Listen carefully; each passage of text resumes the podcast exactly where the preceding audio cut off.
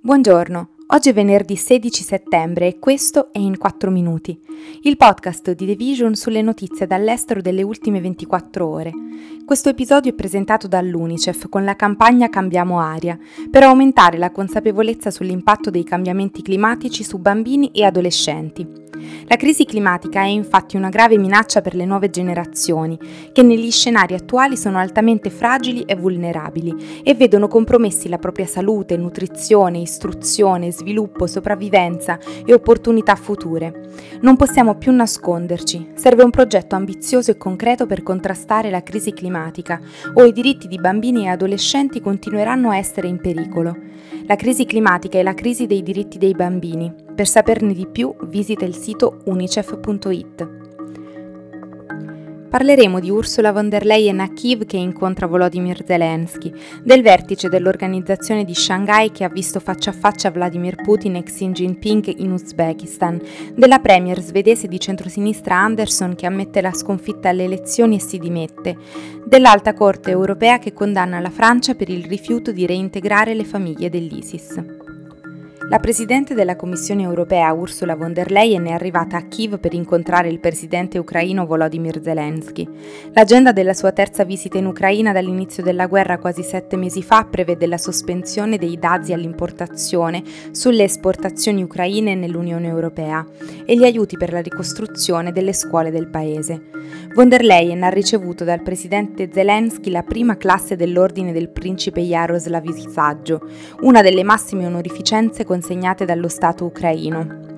Sul campo, in una rappresaglia personale contro la straordinaria controffensiva dell'Ucraina, le forze russe hanno colpito durante la notte la città natale di Zelensky, Kryvyi, nell'Ucraina centrale, bombardando una diga e lasciando centinaia di case allagate e cittadini senza acqua, secondo le autorità ucraine. Intanto, la Russia avverte gli Stati Uniti di non fornire all'Ucraina missili a lungo raggio, affermando che un tale atto renderebbe Washington una parte diretta del conflitto e violerebbe una linea rossa. Il presidente russo Vladimir Putin, nel suo incontro col suo omonimo cinese Xi Jinping durante il vertice dell'organizzazione di Shanghai, ha rimarcato l'evidenza per cui la Cina avrebbe potuto avere domande e preoccupazioni sulla guerra che stava conducendo in Ucraina.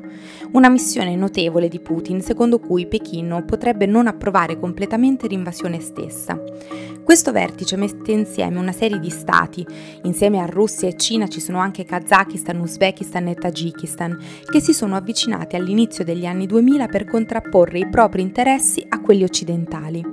Sulla guerra la Cina ha assunto pubblicamente una posizione neutrale, anche se ha fatto eco alla retorica del Cremlino sul trattamento ingiusto della Russia da parte dell'Occidente e l'apparato di propaganda cinese ha riprodotto la disinformazione russa sulle armi biologiche occidentali. Si è trattato del primo incontro faccia a faccia tra i due leader da febbraio, quando hanno dichiarato una partnership senza limiti meno di tre settimane prima che la Russia invadesse l'Ucraina.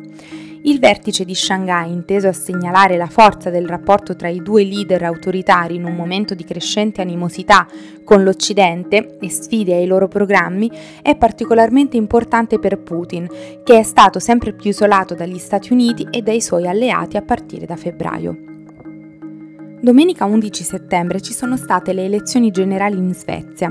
Secondo gli ultimi dati dell'autorità elettorale, il blocco di destra che comprende i moderati, i democratici svedesi, i democristiani e i liberali ha ottenuto 176 seggi nel Parlamento composto da 349 membri, contro i 173 del centro-sinistra.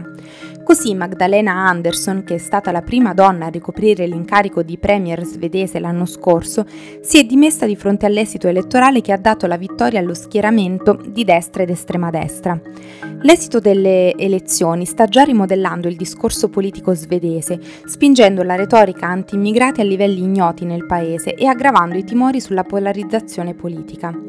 I democratici svedesi hanno ottenuto sostegno assumendo una posizione dura sulla criminalità, in particolare contro l'aumento dei tassi di violenza armata in Svezia, e pubblicando un piano in 30 punti volto a rendere le norme sull'immigrazione tra le più restrittive nell'Unione Europea e poter respingere i richiedenti asilo in base alla loro religione o all'identità sessuale. L'estrema destra europea ha accolto con favore la buona riuscita dei democratici svedesi.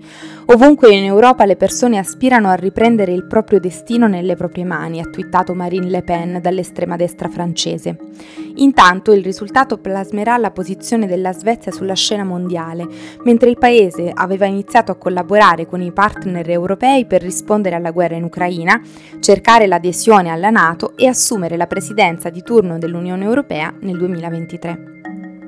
La massima Corte europea per i diritti umani ha condannato mercoledì il governo francese per il suo rifiuto di riportare in patria le famiglie di due combattenti dello Stato islamico.